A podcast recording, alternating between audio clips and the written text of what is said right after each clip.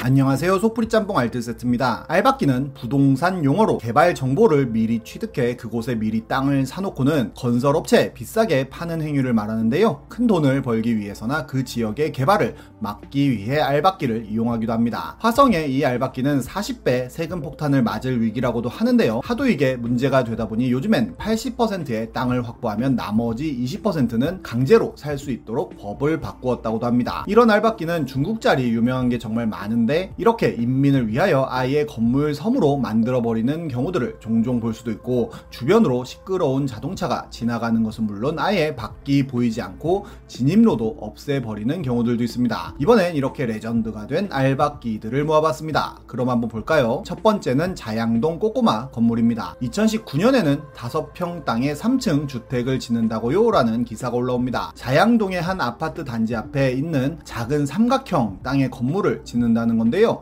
원래 연립주택촌이었던 이곳을 1996년 아파트 단지로 재건축했는데 한 주민이 천만 원을 주고는 이 땅을 사서 아파트 분양권을 달라고 뗐었지만 분양권을 주지 않았고 결국 이 땅만 남겨둔 채 아파트를 만들게 된 것이었습니다. 결국 이 땅은 완전히 쓸모가 없어져 버렸고 아파트 주민들이 취미 삼아 꽃을 심었다는데요. 땅 주인은 결국 이 땅을 4,200에 매각해 3,200만 원의 수익을 얻었고 새로운 땅 주인이 초미니 주택을 짓 짓겠다고 발표를 한 것입니다. 건축법상 연면적 합계가 100제곱미터 이하인 건축물은 경계와 50cm만 떨어지면 건축이 가능해 불법도 아니라는데요. 그리고 세월이 흘러 작년 초 완공된 건물을 공개합니다. 서울경제TV에서는 아예 건물을 지은 네이처 하우징이라는 회사의 대표를 인터뷰까지 했는데 자투리 땅을 어떻게 이용할 수 있을까 여러 번 고민을 했고 2.5평짜리 3층 빌딩은 생각해 본 적이 없었지만 새로운 도전이라고 생각하고 즐 겁게 작업했다고 합니다. 싱크대와 냉장고, 침대도 들어가고 화장실도 따로 들어가며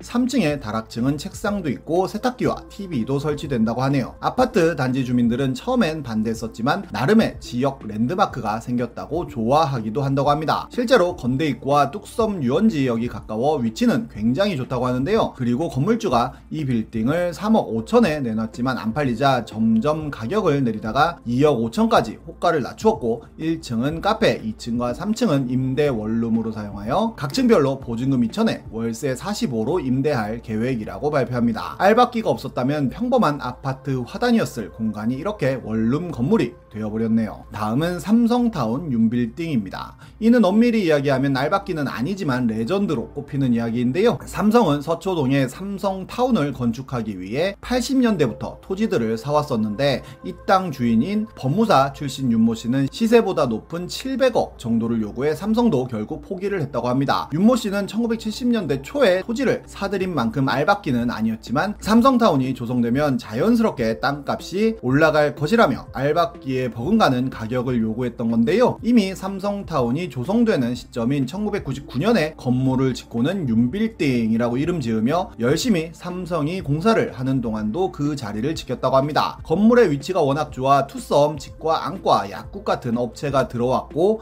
옥탑 광고 수입만 월 3천만 원이라고 하는데요. 윤빌딩 준공 후에도 삼성이 140억 정도의 협상을 했지만 윤빌딩 주는 마음을 열지 않았고 결국 삼성은 이 땅을 제외하는 식으로 설계를 바꾸어 삼성타운을 건설하게 됩니다. 윤모 씨 사망 후 자녀와 손자 15명에게 윤빌딩은 증여되었는데 증여받은 건물을 후손들은 한 성형외과 원장에게 230억 가량에 팔았다고 합니다. 그리고 새롭게 단장하고는 병원 건물로 사용했지만 생각보다 임대 수익이 나지 않아 성형외과 원장도 윤빌딩을 매물로 내놓아 250억에 또 팔렸다는데요. 지금은 누가 봐도 안과인 건물로 리모델링하여 안과로 운영되고 있습니다. 작년 기준 윤빌딩 바로 옆에 있는 뉴욕제가 건물이 평당 7억에 팔렸다고 하는데 그 시세에 맞추면 건물 가격이 756억 원으로 추정된다고 하네요. 다음은 해리단길 알박기입니다. 부산에는 해리단길이라고 하여 해운대역 뒤쪽으로 카페 거리가 생겨났는데요. 저도 첫째 아이가 꼬꼬마일 때 데려가서 커피를 마셨던 기억이 납니다. 그런데 2019년 갑자기 가게들이 있는 건물 앞으로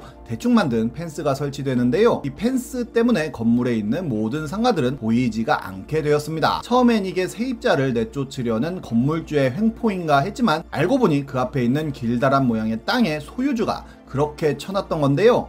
당연히 펜스로 인해 여기서 장사하시는 분들은 어마어마한 피해를 입게 됩니다. 문 열 공간조차 만들지 않아 줬지만 사정사정해서 그나마 문 열 공간은 만들어줬다고 하는데요. 이 흉한 펜스는 언론이 보도하기에 딱 좋아 보였고 엄청나게 많은 방송에서 해당 펜스를 취재해갑니다. 이 땅은 2003년 도로 개설, 공사를 할 당시 부지가 편입되고 남은 좁은 땅이었다고 하는데요. 2019년 9월 경매에 올라온 토지를 한 건설사가 매입하면서 소유자가 바뀌게 되었고 이 토지를 사자마자 본인들의 재산권을 행사하겠다면서 이렇게 가림막을 설치했던 것입니다. 해당 업체의 대표는 이 땅에다가 해리단기를 상징하는 기념비적인 건축물을 올리겠다고 주장하기도 했는데요. 하지만 취재 결과 매달 120의 통행료를 낼 것을 주민들에게 요구하기도 한 것으로 밝혀져 굉장히 많은 국민들의 분노를 사게 됩니다. 결국 국회의원이 해당 사건을 들여다보기 시작했는데요. 해당 부지를 담보로 3억 6천을 대출해준 수협에게 불법 특혜 대출이라며 수사를 요구했고 해운대 구청장까지도 건축 허가를 내주지 않겠다고 밝히게 됩니다. 결국 해당 건설사는 해운대 구청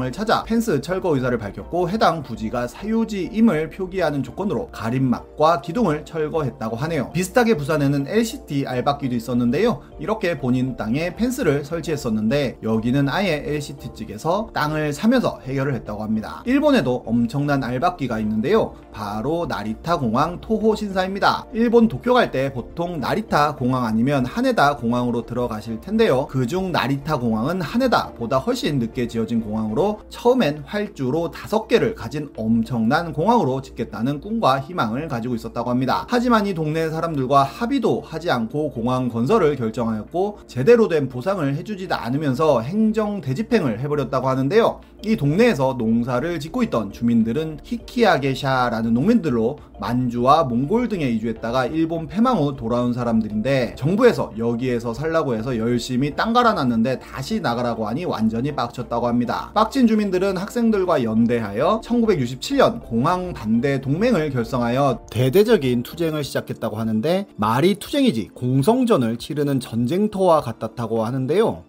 약 10여 년간의 충돌 끝에 1978년 개항을 하려고 했지만 주민들이 관제탑으로 무단 침입하여 점거하고 시설들을 파괴하며 개항은 또 미뤄졌다고 합니다. 그렇게 결국 겨우 한 개의 활주로만 개항하여 운행을 시작하였고 1986년에나 겨우 두 번째 활주로 착공에 들어갔다고 하는데요. 이때도 주민들은 굉장히 격렬한 시위를 벌여 1992년이 되어서야 겨우 이 터미널이 개장하였고 두 번째 활주로는 2002년 월드컵 때나 겨우 개통할 수 있었다고 합니다. 겁니다. 결국 정부에서 최대한의 토지 보상을 약속했고 주민들이 농지를 거의 팔긴 했지만 돈이 문제가 아니라며 끝까지 버틴 사람들도 있는데요. 대표적으로 토호 신사가 있는데 이 신사는 두 번째 활주로 끝에 알박기를 해서 활주로를 연장하지 못하게 만들어 결국 소형기 전용 활주로로만 만들어 버렸다고 합니다. 이 토호 신사 외에도 굉장히 많은 토지들이 알박기를 시전했고 심지어 활주로 중간에 아직도 사유지가 있는 등 말 그대로 나리타 공항은 개판이 되어버렸는데요.